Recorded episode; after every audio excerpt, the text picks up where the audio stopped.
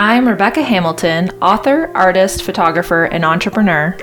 And I'm Chad Hamilton, marathon runner, podcast host, and addictions advocate. We're back for season four of Scrap the Sweet Talk podcast, and let's just say that we've scrapped a lot more than just the sweet talk since we've talked to you last. Yeah, that's right. We've scrapped our entire bakery business altogether. After over a decade of growing Chick Boss cake from the ground up, building it to over a million in sales, and investing all of our time, money, and energy into it, we decided to close it down.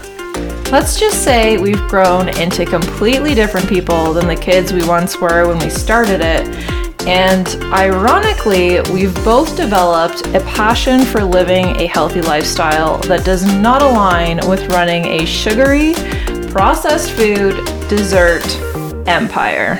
It's hard to believe we ended up here. It is. And this season, we're talking all about change. That's right. You know, it's so much easier to keep doing what you've always done and way more difficult to let go of comfort and step into the unknown. That's for sure. Welcome to season four of Scrap the Sweet Talk podcast, where we hope to inspire you to challenge societal norms, old beliefs, and realign to become your most authentic self. Let's do it. So, on this episode, we are going to be talking about addiction, alcohol consumption, drug use, and living a sober lifestyle, even if you don't struggle with addiction issues. Um, because Chad and I have really found some significant positive benefits from living a sober lifestyle. Um, for me personally, I had drank all my life. It was part of like every special occasion, every group event, any kind of social event. Uh, it was always there. It was always part of my lifestyle. Uh, for Chad, it was different because he struggled with some issues when he was younger. He ended up going to rehab. He's going to share his story in a moment. But I was just the typical person who enjoyed drinking on the weekends, uh, having a glass of wine after work. It was very much part of my regular lifestyle. And the last two years, I have quit drinking alcohol and not had any alcohol and have no plans of going back to drinking alcohol. And after learning about the negative effects and how it contributes to cancer and all of these diseases. And really, when you think about it, you're just putting toxic poison into your body. And for me, on my health journey, it just does not align whatsoever with that. And so that's enough incentive for me to not want to go back to it, even though I will tell you when I first quit, it was very, very, very, very difficult.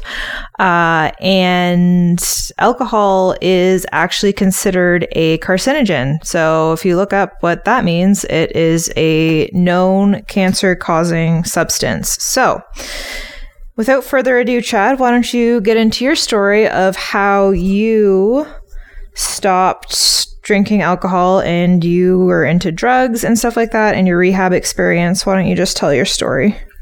Yeah, no, absolutely. Um, and uh, I just want to start off by saying that I never thought that you would join me in, in quitting. Uh, I never thought I would. Because we've been together, what, 13, 14 mm-hmm. years, something like that now. And um, yeah, our entire relationship, you always drank wine. And, um, you know, it, it, yeah, I mean, it was just a regular thing.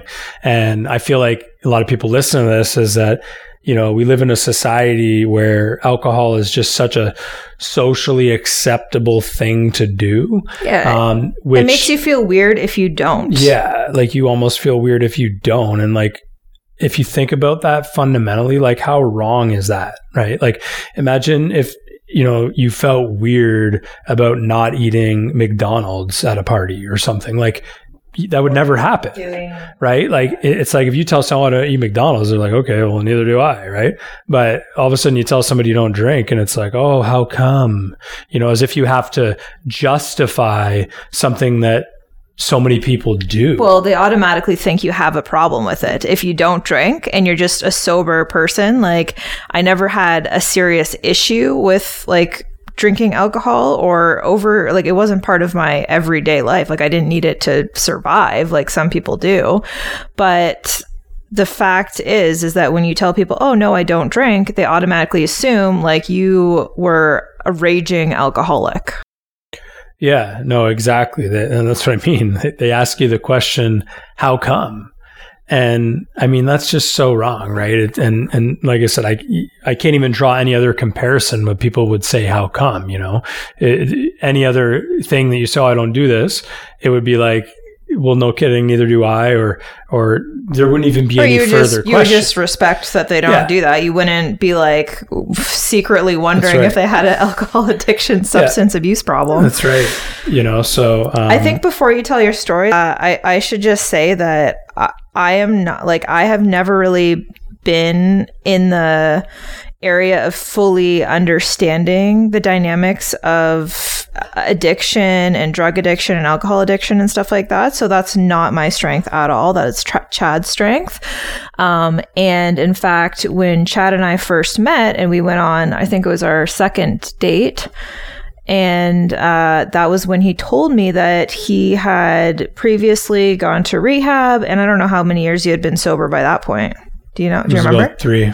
Three years. Okay. But to me, uh, being so naive to how any of that stuff worked, I automatically was like, thought like, well, I'm, this is not going to work because I don't do drugs. Sure, I drink, but I didn't have a problem. And I just thought like, naively that anybody that struggled with addiction issues, like it was only a matter of time before they went back to it because that's all the basic knowledge that I had. So it totally freaked me out on our second date when you told me that, even though I know you were just trying to be honest and open and you didn't want me to find out later because that would have probably been worse.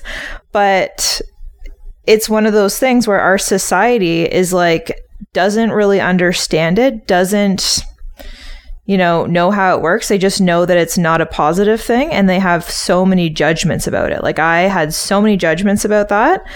And I just assumed that being with you meant that I was going to have to deal with your drug and alcohol issues. Like that's what I automatically thought. Yeah, and I, I don't think that um, you know it's a bad thing. Like I I mean, but I mean, it is part of the naivety. Well, some people of, do relapse, um, though. Yeah. Oh, yeah. I mean, it's certainly you know a, a, a, common thing for people in recovery, and it's not necessarily a bad thing as long as you you know learn from that. Like anything in life, a mistake, you learn from it, and then you make yourself better. But um, yeah, I mean, I almost kind of blew it with you early on for my over transparency, but um, yeah, I just didn't want that to be kind of that secret thing down the road as far as um, you know what uh, what would surface later and uh, and bite me in the butt. So I just want to be transparent and honest from day one, and um, that's what I was trying to do. But yeah, to your point, I never really thought about somebody who is not you know, privy to being in, in recovery and, and sort of the, um, you know, the reasons and why and, and having that understanding because naturally you would think, oh, well, you know, this person has issues. I'm not on that page and I don't think this is going to work. So, um, yeah. And I think most people that don't struggle or haven't had like anyone close to them struggle with it just have no idea whatsoever. And that was me. I had no idea. I just knew it was not a good thing. And I knew that, uh, based on all the previous shitty relationships I had in the past that I did not think that that was going to be a positive thing for a relationship going forward. Right. Yeah. No, for sure. Um, but yeah, I can uh, I can dive right into it in reference to my story. So yeah, basically, I uh, from the time I entered high school, um, you know, started smoking cigarettes, uh, which eventually led to smoking pot. Um, trying to fit in and be cool, and um, you know, doing the whole peer pressure thing. And from there, you know, drinking and, and partying throughout high school um, was sort of a regular thing. I, I used to always, um, you know, basically drink too much and then I would always be that guy that would puke. I, I, certainly couldn't handle my alcohol and, and, you know, that was always kind of a thing. And then as soon as I smoked weed after I'd been drinking, I would always puke. It was like a go-to. And so everybody else would, you know, laugh and make fun of me and tease me because I'd be the one puking and they would be able to handle it. And then, um, when I found cocaine, sniffing cocaine, uh, I would not puke and it would allow me to party longer and later and be the life of the party and, and give me all this energy and I'd be able to socialize. And it basically just, you know, for someone who doesn't understand it, it would allow me to be more, you know, with it from an intoxication standpoint, which seems crazy. But, um, but yeah, that was it. I would, I would be more like alert and more present with it to party longer when everybody else was was stumbling and falling over. I mean, it would put you back into your place basically. So um, so yeah, so I obviously really enjoyed that. Um, you know, it was something I just kind of did. I only did it after I was drunk. It was never something I did um, when I wasn't drunk. Uh, it was kind of a thing to extend the the life of the party. Uh, but yeah, eventually it ended up being where you know we would we would basically stay up from Friday night until Sunday night. It was like a regular weekend thing. So we just wouldn't sleep and we would just, um, you know, wait till the LCBO or beer store would open the following morning, get more alcohol, get more cocaine. And, uh, you know, when the dealer woke up again the next morning and, and we would just repeat the process. And so, um, yeah, I mean, it was always the um, struggle between feeling like shit and then starting to feel good again once once the drugs um, were back in hand, and uh, and yeah, like anything, the evolution of that led to uh, crack, which is um, so when you do cocaine, you snort cocaine, um, and when you do crack, it's it's cocaine, but just in a smokable form. So you basically just smoke I did not it. know that. So it's the same substance. Yeah, it's just um, like there's a way that you like um, you know make it into crack from from the powdered version. Um, I don't know the whole science of it. I didn't really handle that, but um, but yeah. So basically, it's a smoked version of cocaine um, that uh, the substance is manufactured a little bit differently in order for you to smoke it, and but the like the the rush of it hits hits you like within you know right away and it's way more intense and it doesn't last as long. So when you sniff it, it, it kind of has a slower onset. It lasts much longer. It's not quite as intense, um, which in essence kind of makes it seem like you don't have that big of an issue. Whereas when you start smoking it, it because it's so intense and, and so quick and so direct, um, and then the, the withdrawal hits you so much sooner, like it, it, it's, yeah, it's super powerful. And that's when it's like next level addiction. That's, that's when I knew things were getting out of hand. That's actually the first time I started to do it without drinking. Um, So how long did you do like those drugs for? Uh, so I was doing, I was uh, sniffing cocaine for, uh, yeah, I mean, several years, just very passively. I never really had like an actual problem with it because I didn't do it when I wasn't partying. Like it, and Monday to Friday was no yeah, problem. so that was your rationalization. you know, that was my rationalization. Um, I'm sure a lot of people rationalize it yeah. like that. So functioning to some degree, uh, you only did it when we, we drank and partied on the weekends, but Monday to Friday I would go to work. It didn't impact my life at all. And then, um, and then after a few years of doing that, then, you know, hanging around some other people that naturally graduated to something stronger, like inevitably happens with anything like that. And, uh, and then, yeah, I tried smoking it and I was hooked right away. I mean, obviously it was everything I enjoyed about snorting it and then some because it was like, you know, hits you harder and, and faster and feels even better. Um, but the problem with that is that it became even way more addictive. Like that was where it was like, you know, I need it like, you know, not when I'm partying, like Monday to, I need it on weekdays and I need it like, and then I was doing it by myself and then, okay. And, and so I only ended up smoking it for probably like two months before, um, I ended up reaching out to my parents for help because I knew I had a problem. At that point, I was miserable with myself. Like I just wasn't happy. I, I clearly realized that there was no functioning version of a crack addict. Um, so Well, what made you realize that though? uh, well, just because I was using it by myself. Once I started using it by myself, like I had never done that at any point. So, So I had never like I had smoked think weed by myself and stuff like that, People that. are doing that like would have the ability to recognize that it's a problem? Yeah, I mean, I, I don't know. That's a great question. Honestly, like it depends on, you know, environment. It depends on, you know, wherever you're at in your life, whether you feel that it's an issue or not, um, whether you feel the, the degree of your kind of struggle or pain or sorrow outweighs the, the feeling of, of the rush of doing that or living that lifestyle. so what point did you realize that it was an actual issue? Yeah, so it was literally when I started doing it by myself because once again, I mean, you're you're with a groups of people, you're partying, you're having fun. Like Yeah, you but why is that though? Is it because you were getting paranoid or like Oh, what yeah, was I the would get feeling? super paranoid. So that was really really scary for me. Like I would be peering out the window, thinking the cops were going to come and arrest me at any point after I did it. Like this is a common side effect of, um, you know, of smoking crack and any kind of hard drugs in that sense, um, especially when you're doing it alone. Um, you know, because you kind of your your mind's just you know, you're, you're out of it. Right. So yeah, I mean, when I was, you know, you're young, you're partying, you're doing it with other people, you don't really feel there's an issue, and that was kind of the case with sniffing it for so many years. And then once yeah, it because became, your environment that you surround Yeah, yourself with makes it feel like it's normal and acceptable, right? that's right, exactly, that's exactly it, right? Um, So how did you like?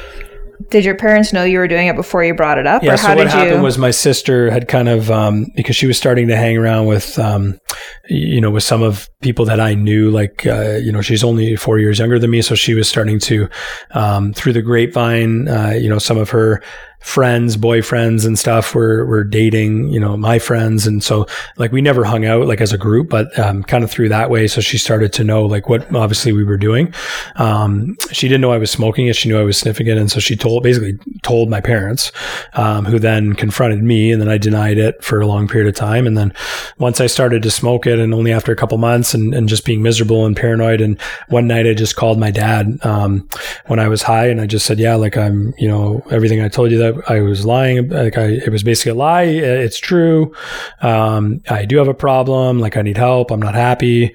Um, so yeah, I mean, they were very, you know, open and supportive about it and tried to help me out. And, um, basically said, Hey, come on home and, and, you know, live, I was living on my own, my first apartment at the time, um, which was a gong show because it was just people partying in and out. It's Um, hard though because when you have an addiction problem and your parents let you live with them, it's like an enabling behavior. And then if you live on your own, you have your own free environment to party whenever you want. So like that's a hard dynamic. Yeah, exactly. So, so yeah, so growing up, um, my parents were always the ones where they kind of said, "Oh, we'd rather have you," you know. I mean, initially, obviously, grade nine, 10, like they didn't want me, you know, drinking and smoking pot, that kind of thing. But then later into high school, I feel like they were like, you know, several parents out there where they would rather have their, their kids, um, you know, my kids are going to drink anyway. So I may as well have them under my roof. At least I know that they're not, you know, drinking and driving or, you know, out there getting in fights or doing something stupid and getting in trouble with the law. So if they're under my roof, then, then that's fine. So that was kind of their logic, I think. Um, so yeah, we did that. And then eventually I got my own place because I had a full time job. And that first place was such a gong show. My God. Um, so yeah, so I, I got, I think I only lasted like five months or something like that. Um, living on my own before I ended up going to rehab and obviously got evicted from that place. And I don't even know what happened, um, with that apartment, but I definitely never went back. But, but basically once I reached out to my dad, I, um, he said, uh, okay, well, why don't you get out of that? Because I told him like this apartment is terrible for me. People just like show up with, with drugs and, you know, I mean, they know it's like a place to do it. So basically from there, he was like, "Yeah, come on back, live with with me," um, and uh, and so my parents had divorced like a year or two before that. So that's where my partying and, and drug addiction really kind of spiraled out of control at that point. So my dad was living, um, you know, on his own with a new girlfriend at the time, and uh, he's like, "Yeah, you can come back, live with us," um, and uh, so basically, I, I lived with him. I, I kind of willpowered uh, a week of sobriety living with him, and then I uh, ended up phoning my dealer and um, sold him a football jersey that I had for like forty dollars worth, and I, I basically just smoked it in a parking lot by myself at a gas station, and and yeah, I just sat there and you know, yeah, it was. I mean, I get butterflies even talking about it because it's triggering even thinking back to the how unhappy I was at that time. Um, but yeah, so it when you went back home to live with your parent, to live with your dad, was there a plan for you, or Well, was the he plan thinking? was just the environment. right? Yeah, so he Yeah. thought the environmental change would be enough to Yeah. like help, right? Right, yeah, which so I think not- a lot of people might think that. Yeah, a lot of people think, okay, you know, they're back with me. I know what, what's going on. you know, Yeah, it's but that's fine. not really the case, right? But no, the whole the whole thing is, and this is the thing. If anybody listening to this knows knows if somebody has an addiction and they're uh, you know unaware of kind of the if they think that that strategy works, I mean that doesn't work because I had you know underlying issues that um, clearly led to my addiction. These issues were not being addressed in a professional manner with professional help. So clearly, um, you know, he was just putting a band-aid on a broken arm by, by that approach. Right. So, um, you know, obviously it was, uh, you know, good intentioned, but it's absolutely not the approach that's going to work long term. And I think for Um, anyone listening, like from my perspective, obviously, like I said I'm not like super knowledgeable in this area, but just from a common sense perspective, based on what I know with your situation, is like obviously bringing your child home who is doing drugs and or alcohol or anything addiction wise like that bringing them home creating a safe space for them is one thing. I do think that that is beneficial to some degree as long as they are also getting like professional help or they're also embarking on a rehabilitation journey or some kind of thing like that where they, they're actually getting treatment while they're living at home or going off to a rehab facility to get off off site treatment. Um, because i think based off what i've learned is just simply bringing them home and thinking that they're going to do better just based off of that is not really the case right? So and in fact that can actually make it even worse because you give them a free, comfortable space to stay, and then now they have lots of money for extra drugs, and they're just going to keep using and being comfortable, you know, living at home in the environment where you provide food and comfort and, and different things like that. And this is just a really, really enabling behavior if they do not have some kind of actual plan. Absolutely. Yeah. And I don't recall ever there being some sort of plan. Um, I know he was like monitoring my money. That's even though I was working, which is why I had to sell the football jersey in a creative way to to get drugs. But but you but always yeah, find a creative way when you want something right. like that, right? That's what people need to realize too. Yeah, no, exactly. And then um, and then yeah, so I don't really know what happened with that stint, but the last memories I remember was that all of a sudden, like I was confronted with, "Hey, we know you did it again," and and some guy's coming to pick you up, and he's bringing you to to this rehab, right? Um, Okay, so, so, they arranged for that without yeah, you kind of without knowing. me even knowing or, or, had any awareness or whatever. And so to circle back, um, I guess I should also add that my my dad. I don't know if this is, you know, from a hereditary standpoint or what. I mean, I feel like a lot of times it is, but um, so my dad actually went to the same rehab he sent me to. Um, I think it was like 10 or 15 years prior to me going there. Um, and so his issue was um, he, he, wasn't doing any hard drugs, but it was marijuana and alcohol, primarily alcohol. Um, and, uh, and yeah, so when I was like 10, so yeah, I guess it would have been about 10 years prior to that because I went to rehab when I, think it was like 21. So yeah, when I was like 10 years old, um, that was very traumatic too. Like, you know, I picture it, it, basically my memory of that is as if my my dad went to to jail and we could like talk to him on the phone randomly and visit him on weekends right, like yeah. for like a month right? So when you're 10 you don't really understand like what's happening right? You just knew you had a problem. You didn't really know like what that really meant. Of course they told you it was alcohol but you didn't really like understand why because you know other people drink and they don't have a problem. You don't you can't understand it right? Um, especially at that age. But anyway so so that's kind of the full circle thing. So basically because he had went there i'm assuming that's why we, how he was able to arrange this. Um, so I'll, i only remember some random like old guy picks me up in his like, you know, old man car, probably a Buick Oldsmobile or something. And, uh, and off we went and I'm in the back seat, you know, like I'm being transported off to jail or whatever, you know, so all these So you didn't have and, any pushback to that? Yeah, no, I was like, oh no, I need to like, yeah, I was trying to fight it, and they were just like, no, like you're going, and yeah, yeah, I was definitely kicking like, and screaming. Yeah, it yeah. was, it was, because my thing, and many addicts, you know, always say will say this too is I wanted to to get high one last time if I knew that that was going to be my I'm like my last time wasn't good enough. It was only a shitty like you know quick high. I wanted to like go out with a full bender if I knew it was going to be my last one, right? So anyway, so that that uh, uh, so anyway, I was in the car and I'm looking out the window and I just kind of have those memories. And so basically, took me to a treatment center near Chatham, um, and uh, and yeah, so I, I, was in a program for I think it was 23 days, and uh, and yeah, so I was yeah, I mean I was in there. Um, it created all the structure that that I needed. Um, you know, this is pre cell phone. So, you know, you'd make calls on landlines to family or friends. And, um, yeah, it was basically like school. Like, you know, you'd be up at a certain time, you'd do chores, you'd have, um, you know, group school sessions of counseling, you'd have private, um, counseling sessions with an addictions counselor. Um, you know, you would uh, we play some some sports. I think at a gym there. We do some stuff like that. Um, yeah, I mean, it was just it was getting out of my environment, changing my habit, extended period of time, and um, yeah, I mean, w- one of the the things kind of coming out of that is that, and many addicts can attest to this, is you always kind of like wish you could have like you know, partied one last time in the way that you wanted to party. Um, and so that was something I kind of clung on to for many months, even the first year of being sober, because I always felt like, and and so that's why the one of the sayings in recovery is one day at a time because it's like you're not supposed to think of stuff like that. It's like okay, you may have thought that you should have like you know done it up right the last time. Well, it makes sense from from and that you even thought this too. Yeah. When you, you said I can't envision going to Italy and not drinking wine. You were talking about this a lot in the first few months. Yeah. Uh, a couple years ago when you when you quit drinking. Yeah. You were like, I just I literally there's no way Yeah, I I, can like- fathom this. I was like, I'll long quit term. I was like, don't think about that. yeah, I was like, I'll quit drinking, like just in my regular environment. But obviously, we love to travel and stuff like that, and we've never gone like we've never gone to Italy or France to the the the wine places there and the vineyards and stuff like that. And like, who goes there and doesn't drink? I mean, that would be really hard for me to do. Um, or even like California, Napa Valley, we didn't really get to experience that. So then I thought to myself, the whole like first full year, I was like, you know what?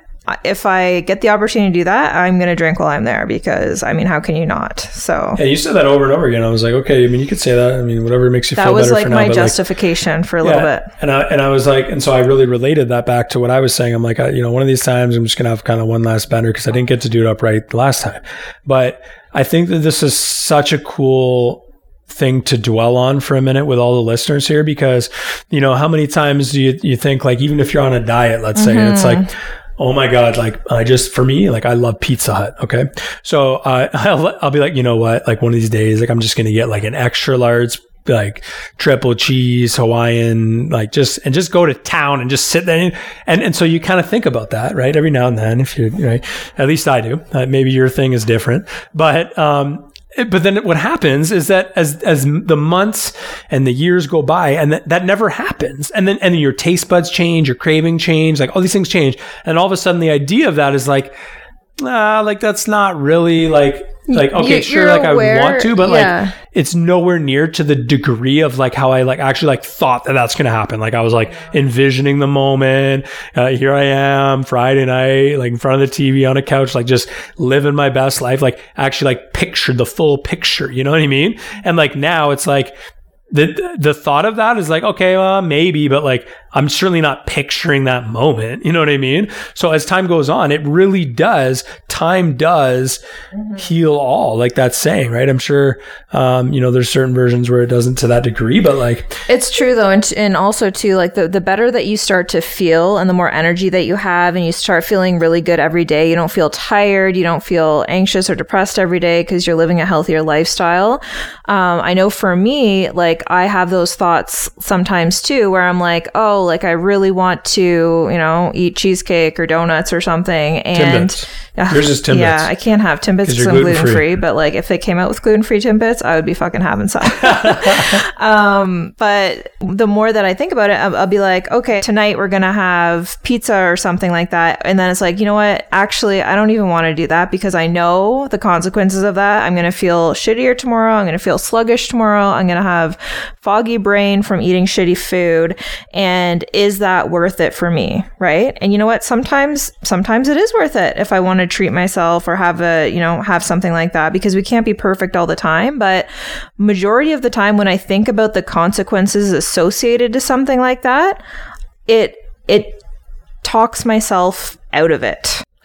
Yeah, but isn't it interesting how you know the the consequences or even like the habitual nature of that seems so much easier to to wrap your head around the longer that you've abstained from something. Yeah. Oh, yeah, totally. Right? Because you just obviously, when your cravings are gone, you can actually start to make logical decisions from there to be like, I'm not even craving this anymore. Yes, it tastes good. Yes, it would be nice to have. But because I'm not even craving it anymore, I can make a logical choice of like, I just don't, I'm not, I'm choosing not to eat this because I'm going to feel like shit tomorrow and I'd rather feel better tomorrow.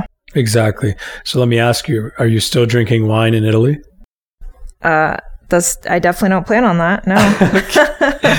now, I've never asked you this since like a year ago. yeah, no.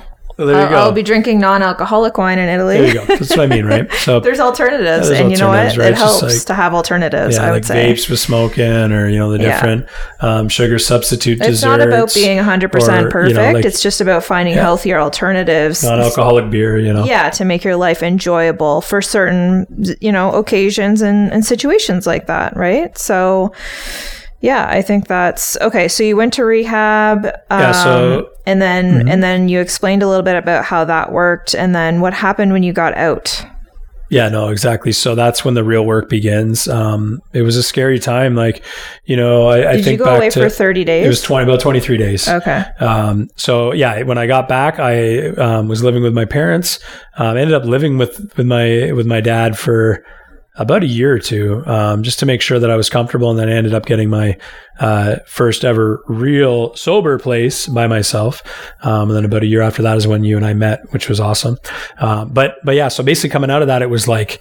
I didn't, I literally did not talk to a single person, right? So imagine you build this like life through high school, you know, you have friends that, you know, you party with. Like I had many, many party your friends friends. are your life at that Um, age too. yeah, you know what I mean? And they're your life. Like that's your world, you know? And for so long, I justified, like when you're young and in your early 20s, you think you're invincible, right? So when you're partying, and, and that's part of why it kind of went on for so long, is like, you know, I'm young. Like, I, of course I'm going to party. Like, I remember when, when you and I met, you'd be like, I'm young. I'm going to continue to go to the club, even though I have a boyfriend. Like, Yeah. it was one of those things like, why? just because, like, just because you're young, you, you need to go to the club. Like, what do you, does he make sense?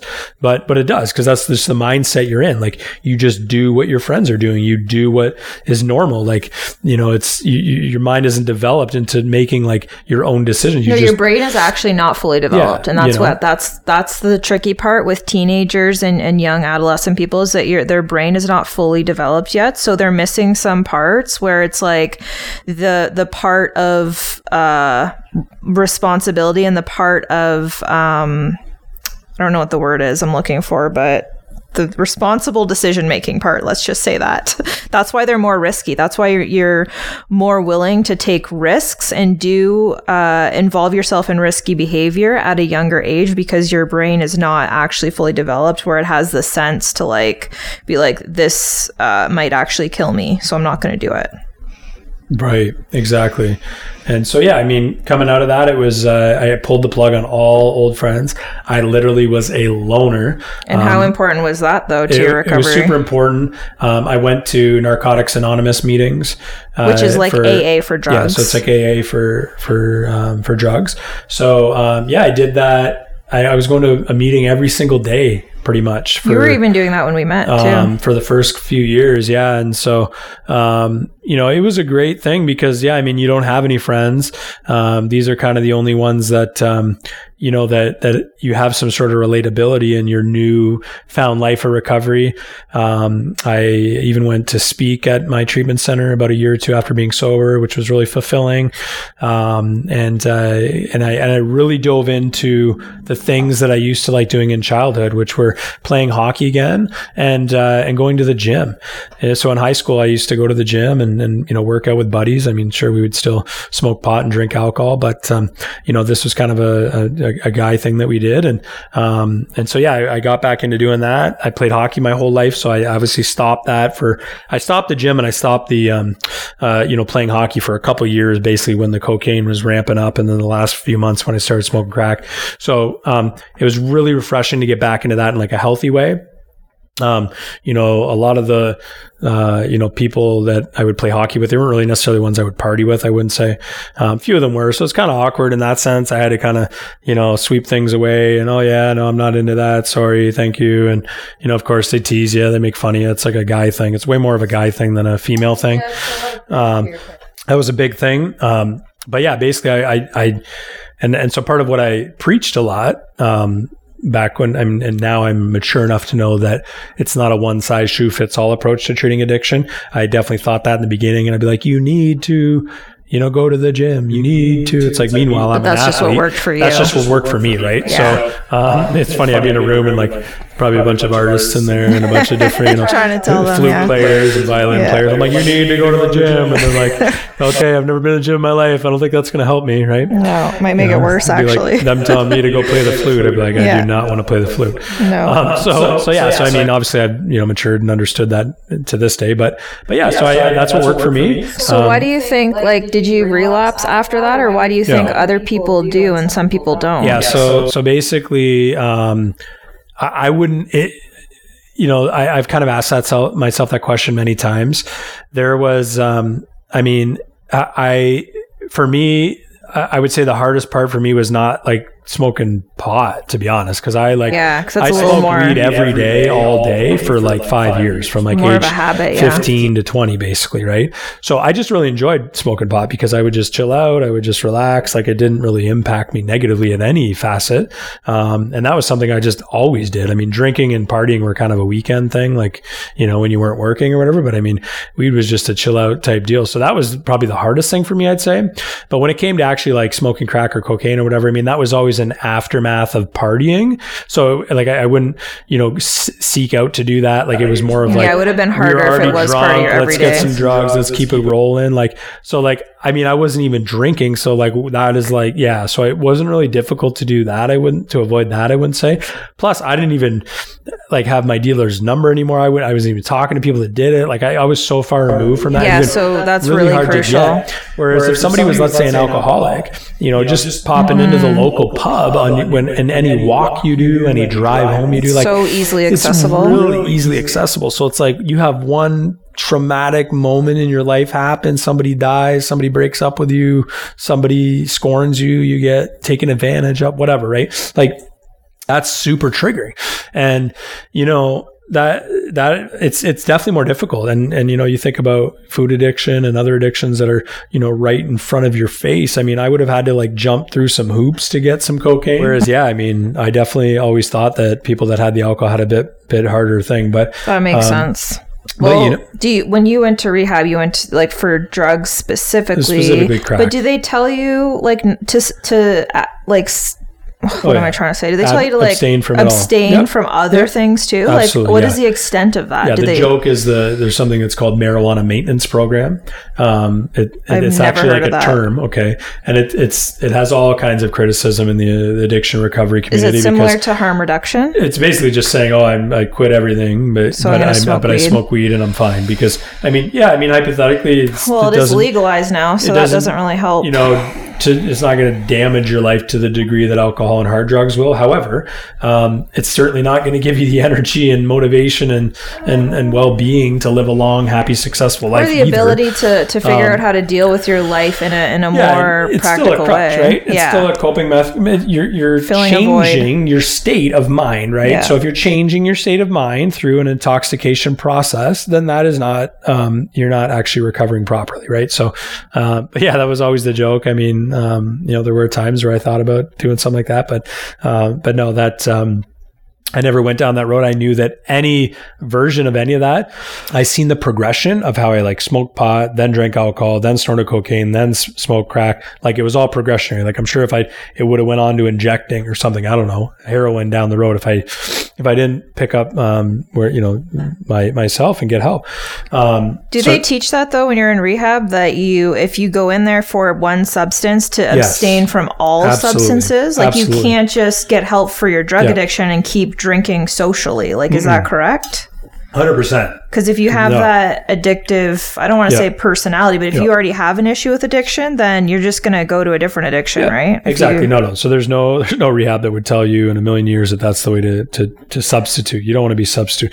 You you can absolutely substitute healthy things, Mm-hmm. right? You know what I mean? Like I did with hockey in the gym and and working out and, and the whole bit. And you didn't Um, quit everything all at like all your bad habits all at once. You just quit like the addiction part, but you still smoked cigarettes Yeah. after. Yeah. So they actually did tell you keep smoking cigarettes, which is is kind of funny. Yeah. Um, you know, it, it's it's actually encouraged typically to continue to smoke cigarettes if you do uh, already. Because if you try to quit too much at everything, once, yeah. right? And it's not intoxicating. That's the main thing. And it's Yeah. not killing you today, right? It's going to kill you down the road, but not today. Yeah. But the more so thing is it's not intoxicating. It's not changing your state of mind.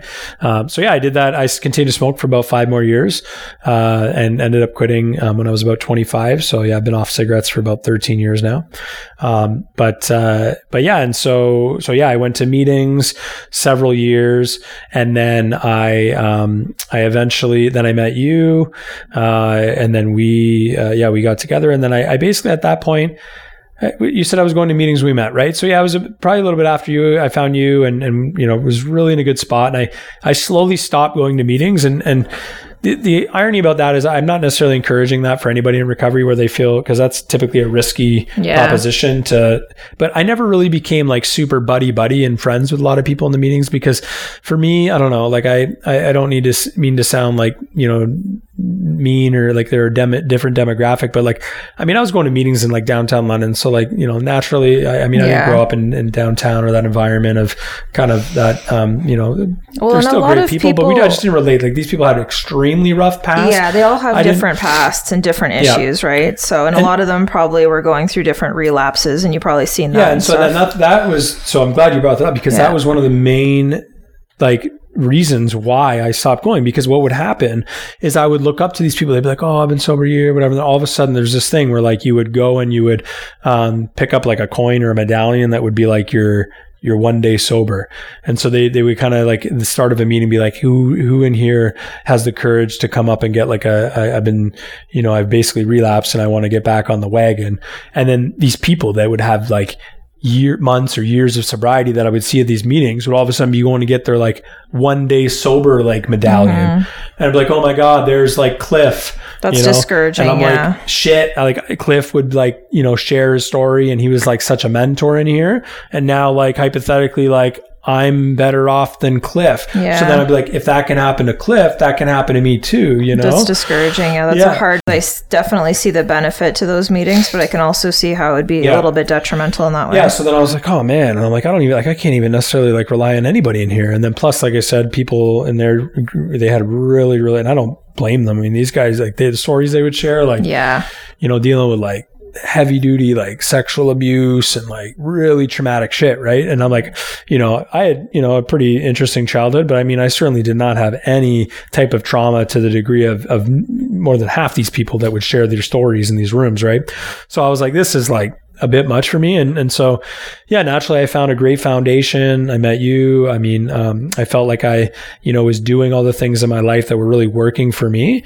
And, and yeah, I just stopped going to meetings gradually. I kind of weaned back and then eventually just stopped altogether. And, um, I remember my parents were like, oh, you know, they'd start shooting recovering recovery sayings at me like uh, seven days without a meeting makes one week and they would like just and i'm just like oh my god i'm like Yeah, you but guys to were be like to be fair, what I mean? if I had a child that was going through Yeah, addiction issues, I I'd be like, "You're going to those fucking meetings, I know, sir." I know, but I mean, they were part of the triggering thing of No, I like why I actually used drugs in the first Yeah, place know, to not get dynamic. into to bore everybody with my childhood story. But like, Yeah. so that it's funny, right? Because it's like you know they think they know better. Even to this day, I'm 38 years old. They probably think that they know better about my life than I do, which is hilarious. But but no, so that that's the the funny thing, right? And it's like, okay, mom, like I'm a grown adult now, like I got this figured out, right? It's hard for family of addicted loved ones to know kind of the right approach of how to deal with it. Like I don't know how I would deal with it. Um, I know certain things I would and wouldn't do based on just being around you and your your job in the addictions field. But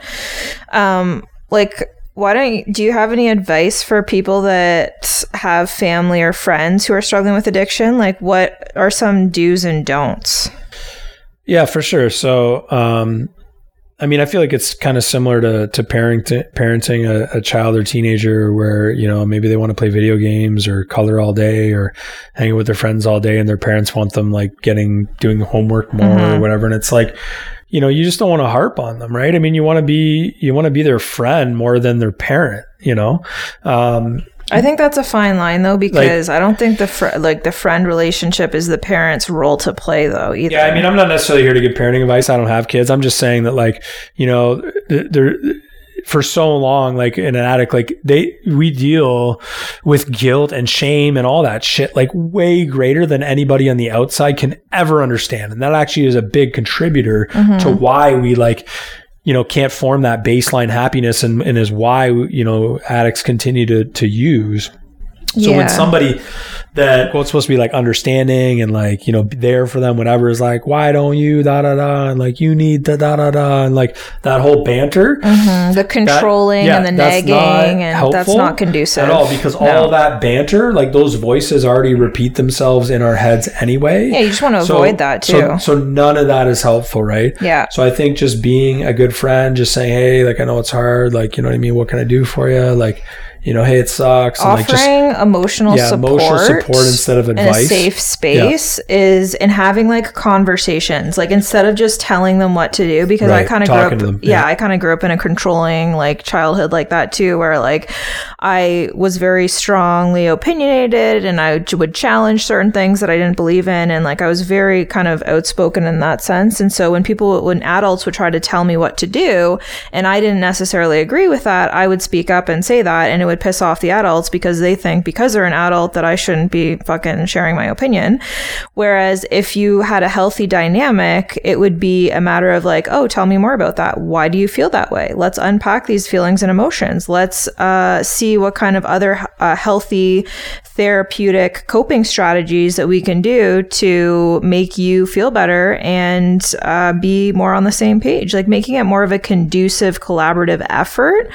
Um, and, and that's really hard if the parents are not able to mentally have that capacity to offer that kind of love and support right? Which not not everybody is is at that place in their life especially when they have young kids that drive them nuts all day. Like it's a hard dynamic but that's at the end of the day that's what the dynamic needs to be in order to have that level of uh, respectful communication and respect for each other Yeah, one of the biggest things you and I have learned is, is emotions, um, you know, hinder so many things when it comes to communication, Mm-hmm. right? So, you know, you think about, um, you know, family dealing with someone who's addicted. I mean, their emotions are high. Super or, you know, high. even parents that are pissed off at their kids, like emotions are high. So it's like emotions are high. And we know that emotion, it like hinders effective, um, loving, caring, proper communication and building Yeah. relationships totally then if you are not in a good space, you're naturally going to just talk with your and speak with your emotions as opposed to, like you said, in a conducive, collaborative way, which is the opposite of that, right? Yeah, and the thing is too is that a lot of people, especially adults in a chil- in a parent type relationship, is that you know it's totally acceptable and fine to react out of emotion. We're all human. It's going to happen regardless. We're not saying to pretend like you're not feeling a certain way, but like if you do happen to get angry and react out of emotion and say things that are inappropriate or that you know are not conducive to a healthy relationship or communication style, just simply apologize and be like, you know what, that behavior was inappropriate of me.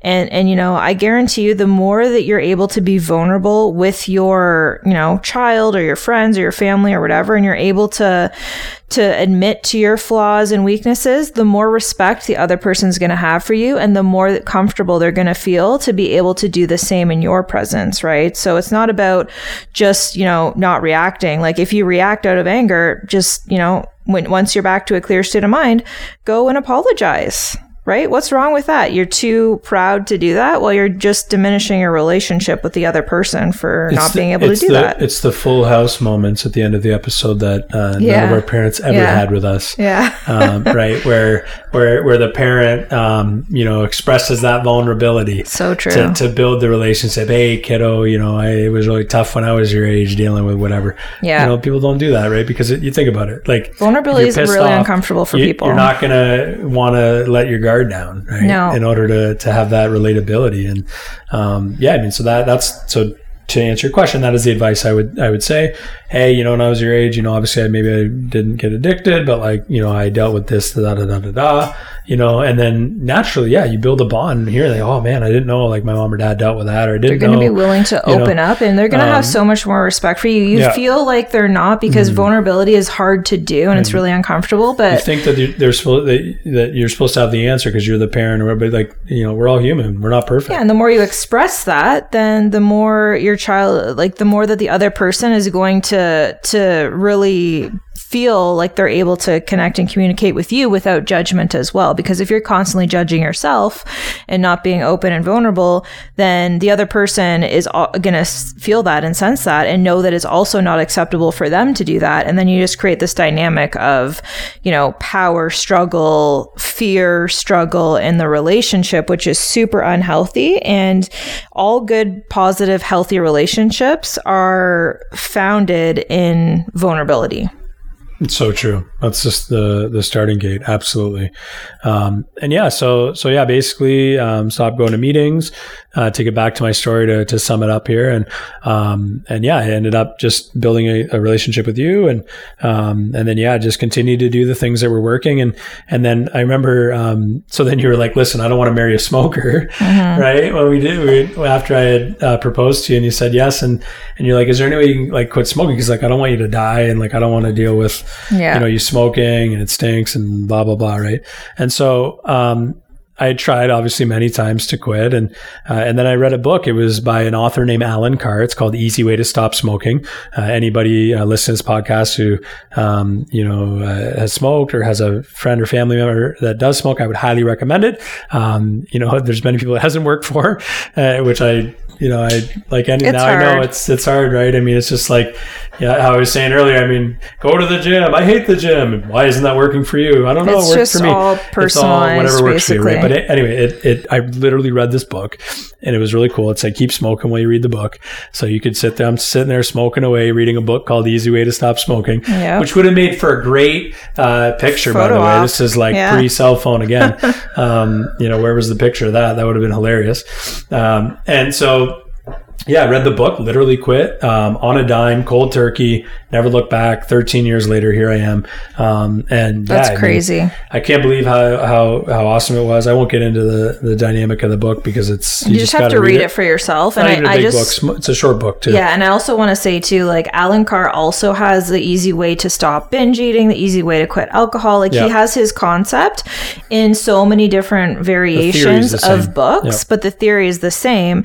And so if you're struggling struggling with any kind of thing like that, like you want to get healthier, you want to be on a diet, like you want to lose weight, uh, like quit drinking alcohol, um, he has a version of that book that will be more relatable to you. Yep. So I think that that's really awesome.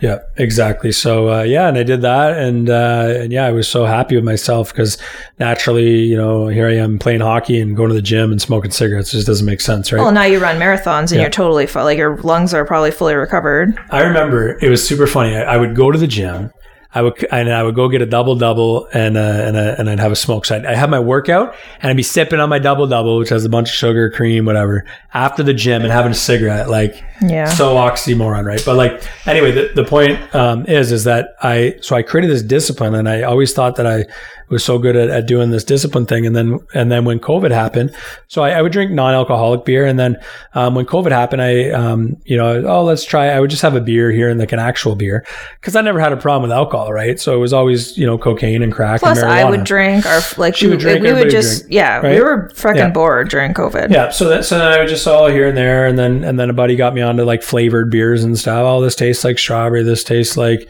you know, raspberry, this beer. When I was okay, try one here and there. So never to get drunk, whatever. But then eventually, like, okay, and I would just have a couple more and I get a little bit of buzz going. I'm like, okay, I like this, but it's not a big deal. I don't have an issue, right? Remember, it was always, it was always smoking weed, cocaine, and crack. Um, and then what happened was it, it, it started to do the progression or anything, right? I would buy it on my own. I would drink it, you know, during the week and stuff. We'd go to breweries like every breweries, weekend. Have flights. We're doing the whole thing, right? And I'm like, shit, this is like, this is not good, right? But I would justify it. Would continue to justify it. Everybody's drinking. My wife's drinking wine. We're going to wineries and breweries, right? Yeah. So, you know, it wasn't a bad thing. It wasn't negatively impacting our life. And, and it was COVID. There was nothing to look forward to, right? This is the only nothing thing we could to look do except for patios. You know, that was the whole thing, right? So we would just make this like the only fun thing in our lives. Um, and then, uh, yeah, just started to escalate. And then, um, you know, one night I, I drank too much and, and, basically kind of blacked out and, and, Rebecca had to drive me home. And that was kind of like, okay, now this is like becoming an issue. Yeah, I was not happy about that. Um, and, and I was like, shit, I'm like, this is not like, you know what I mean? Like, uh, even to this day, I've been sober from actual drugs for about 16 years. I think about 15, so 20, 38. Yeah, 17 years, 21 to 38. So 17 years, no drugs. Okay. But I did, um, obviously, uh, consume alcohol and, and, get drunk in that time. It's been a little over two years now. Um, so I'm really proud that I, I got myself out of that. Thank God. But it was literally like, okay, once it started to impact uh, my relationship with Rebecca, different areas of my life, I was waking up hungover, feeling like crap. Oh you my gained god, so much freaking weight too. gained a bunch of weight too. I was at my you know heaviest weight. I got a great fat picture holding the beer, uh, doing the whole thing in COVID, the the COVID weight, the, the whole whole bit. But um, at that point, I'm like, no, no, no, can't be living like this. Hell no. I would literally like. I would I would work out, I would cold plunge, and I would drink a beer. Yeah, just And didn't really like, align. This is not. This was like the smoking thing. I would come Yeah. out and I'd be like eating burgers and, and drinking double doubles and smoking cigarettes after I go to the gym. It's like no, no, no. And and how many people can, hearing this can relate to this? It's like you think like this is what our mind does. We justify. Yeah. We go okay. I you know had a salad for lunch, so I can go to the Mandarin buffet for dinner, and I'm on my weight It's loss crazy. journey. Yeah. And it's like you're just lying to yourself, okay? Yeah. Like that when you go pig out on the weekend and you ate good all week, like you, You just undo all the entire progress. th- work that you've done. Okay? Yeah, you do. And so and so this was all, all my. I'm I'm not you know harping on anybody. I was the exact same person. It would Yeah. be like I work out, I don't drink, I don't do drugs, I smoke cigarettes, and that's fine, right? And it's the same thing. I don't do drugs no more, so I drink like everybody else does. All our friends do.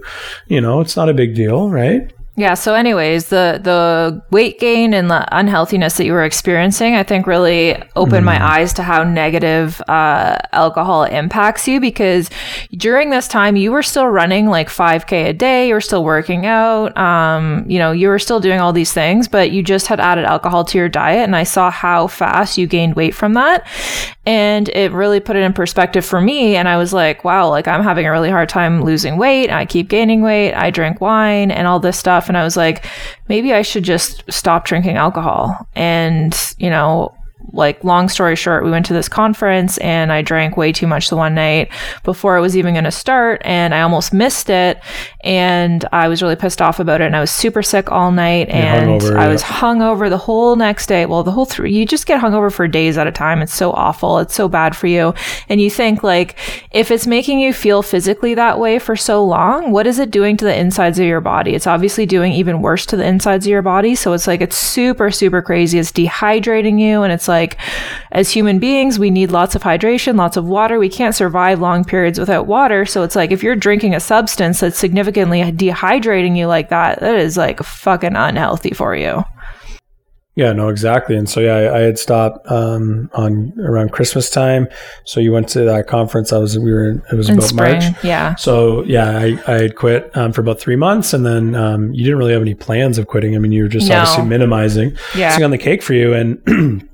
Ever since then, um, you know, you stopped with me, and uh, and yeah, we've now done a ton of research onto the effects of it all, and um, you know, yeah, alcohol is a toxin. I mean, don't fool yourself. I mean, all the marketing that happens is absolutely ridiculous. Okay, Yeah. There- it, it is the exact equivalent of food companies. You know, uh, the label of a food company, like you know, you grab a pack of Twizzlers, like I've said in previous podcasts, says fat free, like on the label. Like, why are they putting fat free on there? Do you think somebody like because they're trying to minimize the fact that it's loaded with sugar? Yeah. Oh, it's fat free, so it should They're be trying okay. to cover up something Right? else. Covering up. Same with alcohol. It's like, oh, strawberry flavored this, or or the romanticism and elegance of drinking wine. Like it's it's Yeah. absolute marketing nonsense. My favorite part of right? their the marketing with alcohol is like if you look at the commercials, how happy people are consuming it, and how how they make it seem like it's part of every high end fancy Oh celebration. my Pop God. the champagne, get the cognac, like all of these things. They have celebrity endorsements, like. And and everybody's just having a great time partying and stuff like that. But they, they in the in the marketing and advertising, notice how they don't share uh, the cancer causing effects of it, the you know the the negativity, deaths from drunk driving. the deaths from yeah that the divorces from it like all of these negative impacts that are more than the positive impacts for sure and they're not going to be promoting that because that's a huge that's the reality of it though yeah, it's just crazy. So you think about a society we're living in now. Alcohol's legal now. Marijuana's legal. Um, you know, food companies uh, are allowed to put whatever you know certain product, not whatever, but they're allowed to put shit anything yeah um, you know, companies in general allow you to, to sell you shit you don't need, like products that you are buying, putting, you know, Canadians at debt through the roof. Like everything is hidden motive. And that is the hugest lesson that Rebecca and I have learned. If you would say, Hey, Chad and Rebecca, what's one of the, uh, I guess I'll just speak for myself, but I'm sure you can attest to it. But the, the single biggest lesson for me heading into 2024 of, of is my um, awareness of who's got the hidden motive, right? You know, I don't obviously go around skeptical of everybody. I'm, I'm going to have an open mind in general, but like it's just all, challenging it though is pretty I'm challenging good to do. every single motive, okay? And I'm I'm taking control of my life. I'm making intentional decisions based on what I know is good for what I want, not by what external media and, and society is telling me is is for the greater good, okay? And so um, yeah, I mean it's terrible to think that you can live your entire life in this society because of how it is formed through government and all the rest of it, politics, and and it has it has a very very small percentage to do with what has your best interest in mind. Okay, so people need to wake up and and literally smell the coffee and the roses here because if you don't take charge of your life for any and and you just continue to um, accept things for the way they are and and you rationalize your behavior, you are gonna conti- and this is why people are so depressed, right? Mhm. All over the place, people are depressed. We just had the Blue Monday. January is like an excuse to because be you know depressed. that depressed It's people all make contributed to this, de- right? depressed people make the best consumers because they're not in the right state of mind. They're feeling shitty about themselves. And what do you do when you feel shitty about yourself? You consume something that makes you feel better, whether that's sugar, alcohol, or processed foods, or you go on a shopping spree Right. or whatever. Exactly. All of these things are to profit off of from the companies. So the more depressed that our society stays, obviously the better financial gain for the co- the companies, right? right. So and I and I heard that somewhere. I can't remember where I heard, but that depressed people make the best From the consumers. Minimalist podcast, yeah. I think it was from the um it was from that happy scientist guy that we read his book. He oh was yeah, awesome. right. Yeah, What was his name? fantastic book. Yeah, the book that he did with Oprah, right? Yeah. Yeah. Do you remember his name? Forget his name. I'll have to figure it out. His Anyway. his first book is called Strength Over Strength. So if you Google so that, he'll come up. Over Strength. That's the author there, and he has a, another book that's uh, Happiness, something that he co-authored with Oprah. Um, fantastic book, and yeah, he and basically outlined that uh, you depressed people make great consumers, and so consumer does not mean necessarily just somebody who buys something. It means somebody that consumes alcohol, somebody that consumes cigarettes, somebody that consumes um, you know Big Macs, anything that makes you feel good temporarily in the moment that then makes your life worse long term. His name is uh Arthur Brooks. Arthur Brooks. There you go. Write it down. Yeah. yeah. Arthur C. Brooks Okay, is his C. name. Brooks. Yeah. Okay, cool. awesome. All of his books, amazing. Yeah. Um, and so I wanted to just talk about a couple things before we wrap up here. But um, one thing that I really can relate to, you mentioned in the beginning of the podcast, was uh, that the substances help with socializing. And I think in our world now with social media and stuff like that, we have a really hard time socializing without uh, being under the influence. Uh, influence of anything or um, something to at least take the edge off because socializing has become very uncomfortable for people in general because we don't even practice it enough. Um, and for me, that was a really big uh, contributing factor to the alcohol consumption. Is like I wouldn't want to go to an event if there was no wine or something like that to take the edge off because I'm a major introvert and I did not enjoy socializing, and that would always help. Um, but now I realize that I don't need that, and I don't have to I don't have to talk to anybody that I don't want to talk to. You. Silence is fine. I can be quiet and I can only share things that I feel add value to the conversation. And sometimes silence can make other people uncomfortable, but that's that's not for me to worry about. I'm just, you know, and I and I also go only go to events or uh, gatherings with people that um, you know, match my values and are kind, supportive people that wouldn't judge that anyway. So I think that that's something that's really important to recognize. Um, Another thing I wanted to bring up too is the whole logic of letting the kids drink at home to keep them safe thing because we watched a, a documentary recently and I, and I understand the whole reason behind doing this. Don't get me wrong. Um, but we watched this like documentary clip about what is the best approach to do when it comes to kids and alcohol and, and drug use and stuff. And it, it did say that studies show that actually it makes the problem worse if you are that parent that is like, yeah, you can, I'd rather my kids just be safe and just do it at home and uh, support that because they were saying in the studies that um, the parents that that do that, they're just teaching their kids that it's actually acceptable, and then the kid indirectly, thinks, right? Yeah, So it's like an indirect acceptance that the kid um, thinks is okay, and that perpetuates the behavior because the parent's supposed to be the parent. And it's not It's- about like yelling and screaming at your kid for not drinking, but at the same time, when you you know indirectly support a behavior, yeah, you're um, saying it's okay. You're you're subconsciously telling that teen that that is okay. You know, Yeah, Uh, as opposed to having the parental role, which sometimes is difficult, but it's so much needed because that's the only, like, your role is their parent, and that's the only job that uh, nobody else has that job in that kid's life, right? So it's your job to be like, you know what, um, these are the consequences of drinking, these are the consequences of drugs, and, cont- and and they said in the study too, the more that you talk about it openly and express how negative it is, um, the better it is long term for the kid not developing addiction issues. So I thought that that was really cool because, to be honest with you, if I had kids, I would probably do the same thing where I would probably be like feel better personally about myself if I let them drink at home and feel safe and stuff like that. Um, but again, it's not necessarily about you and how you feel. And even though that makes you feel more comfortable in the short term, it's long term not good for your kid. Yeah, the open discussions um, was the main thing that is actually Yeah. beneficial, and it's interesting. We watched something else. Um, I think it was one of those. Uh, you know, uh, it was like a vape thing, and so they were saying that, like, you know, for Mm. The Netflix remembers. Juul Yeah, documentary. the Juul one. Yeah. that was ridiculous. so basically, it was saying that, like, you know, growing up, um, anybody that's similar to my age, you know, from the basically from the day you entered school, you'd have these presentations of like black lungs, right? Don't Yeah, smoke, don't smoke. totally. So that was open discussion, right? Your entire life, like nonstop, not necessarily from your parents, but like just in the school systems. Mm-hmm. So naturally, now we have, um, you know, smoking rates in teens, like, you know, super low. And you go, well, what contributed to that is because those open discussions, of course, now it's taken on vapes in different forms, which, you know, teenagers are always looking for some sort of rebellion. Uh, but, but yeah, I mean, that was the thing. It's like the open communication is like, you, you, I mean, if you're seeing black lungs every day, why would you want to do that to yourself? You know? Yeah, exactly. And the other, the last thing I wanted to say um, is is addiction hereditary? Because I popped that into Google because I was very curious what to what it would say, and it says there is studies showing that there's certain addiction uh, genes and stuff like that, but not enough evidence to prove that.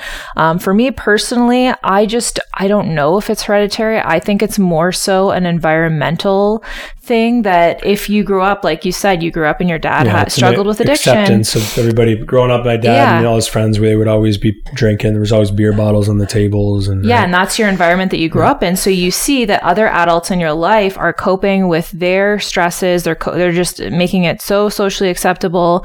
Um, and in addition to that, they're not expressing their feelings. They're not showing how to deal with things in a healthy way. And so when you see your your parents using drugs and alcohol as a coping mechanism, I think that that's how um, kids are predisposed to addiction, and it makes it look like it's hereditary. But in fact, it's more so that you just grew up in that dynamic and that environment that shows that it's acceptable, and that's why you think that that's how you deal with emotions and, and different feelings. right, makes sense. Awesome. And do you have any advice for uh, people struggling with addiction before we end this podcast? Yeah, no, absolutely. So um, in Canada, you typically have uh, two different options when it comes to going away for rehab. You have the government uh, government funded side of things through tax funding. Um, you know, usually there's a long wait on on that, usually about six months, Which Um, is crazy. which- like which people don't have that you much time, especially when they're Yeah. already willing to go. Like Yeah. you can't wait six months. It's yeah, insane. these things are you know typically life threatening. And then you have a private facility like the one that I work at. We don't have a wait. We can have you in as soon as possible, and um, it does come at a substantial cost, obviously. But you know, really top quality care, and um, just let the listeners just know to- how much it is so um, that they know. So for thirty days, it's twenty one thousand five hundred. So And and, and um, any of the private rehab facilities, it's fl- it's about the same, like yeah, pretty much. give or take. That's We're how certainly much not the costs. most expensive one, we're not the cheapest one, but middle of the pack, I'd say. Yeah. Um, but yeah, I mean, there's a bunch out there and, and they all do great work. And typically there's not much of a wait. And, and yeah, I mean, at least those options are available if you can afford it. Of course, payment plans are available if that's an option too. But, um, but yeah, I mean, it, it's definitely important to, to reach out. Um, you know, if you, you want to do a more passive approach, a Alcoholics Anonymous and Narcotics Anonymous meetings are fantastic. Um, they're pretty much held in any town or city worldwide, and uh, they're free, right? So, um, you know, start there, reach out. But the main thing is just you know calling out to somebody, and um, even if it's a family or friend that you can confide in, is super important. Isolation is big in addiction.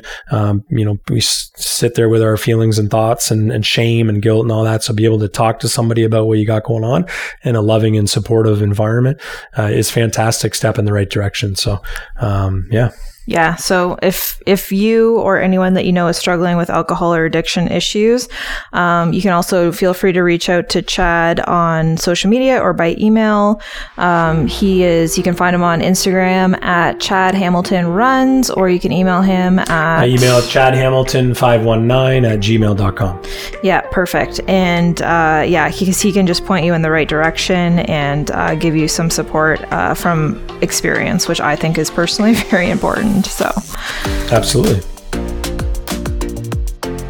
We love to connect with our listeners. My website is RebeccaHamiltonCo.com. If you enjoyed this podcast, please subscribe and share it and tag us on social media. You can find me at Rebecca Hamilton Co. and Chad is at Chad Hamilton Runs. And if you have a show or a podcast, we would love to be a guest and share our story with your audience and help get more people inspired to live authentically. Thanks for listening. This is Scrap the Sweet Talk with Chad and Rebecca Hamilton.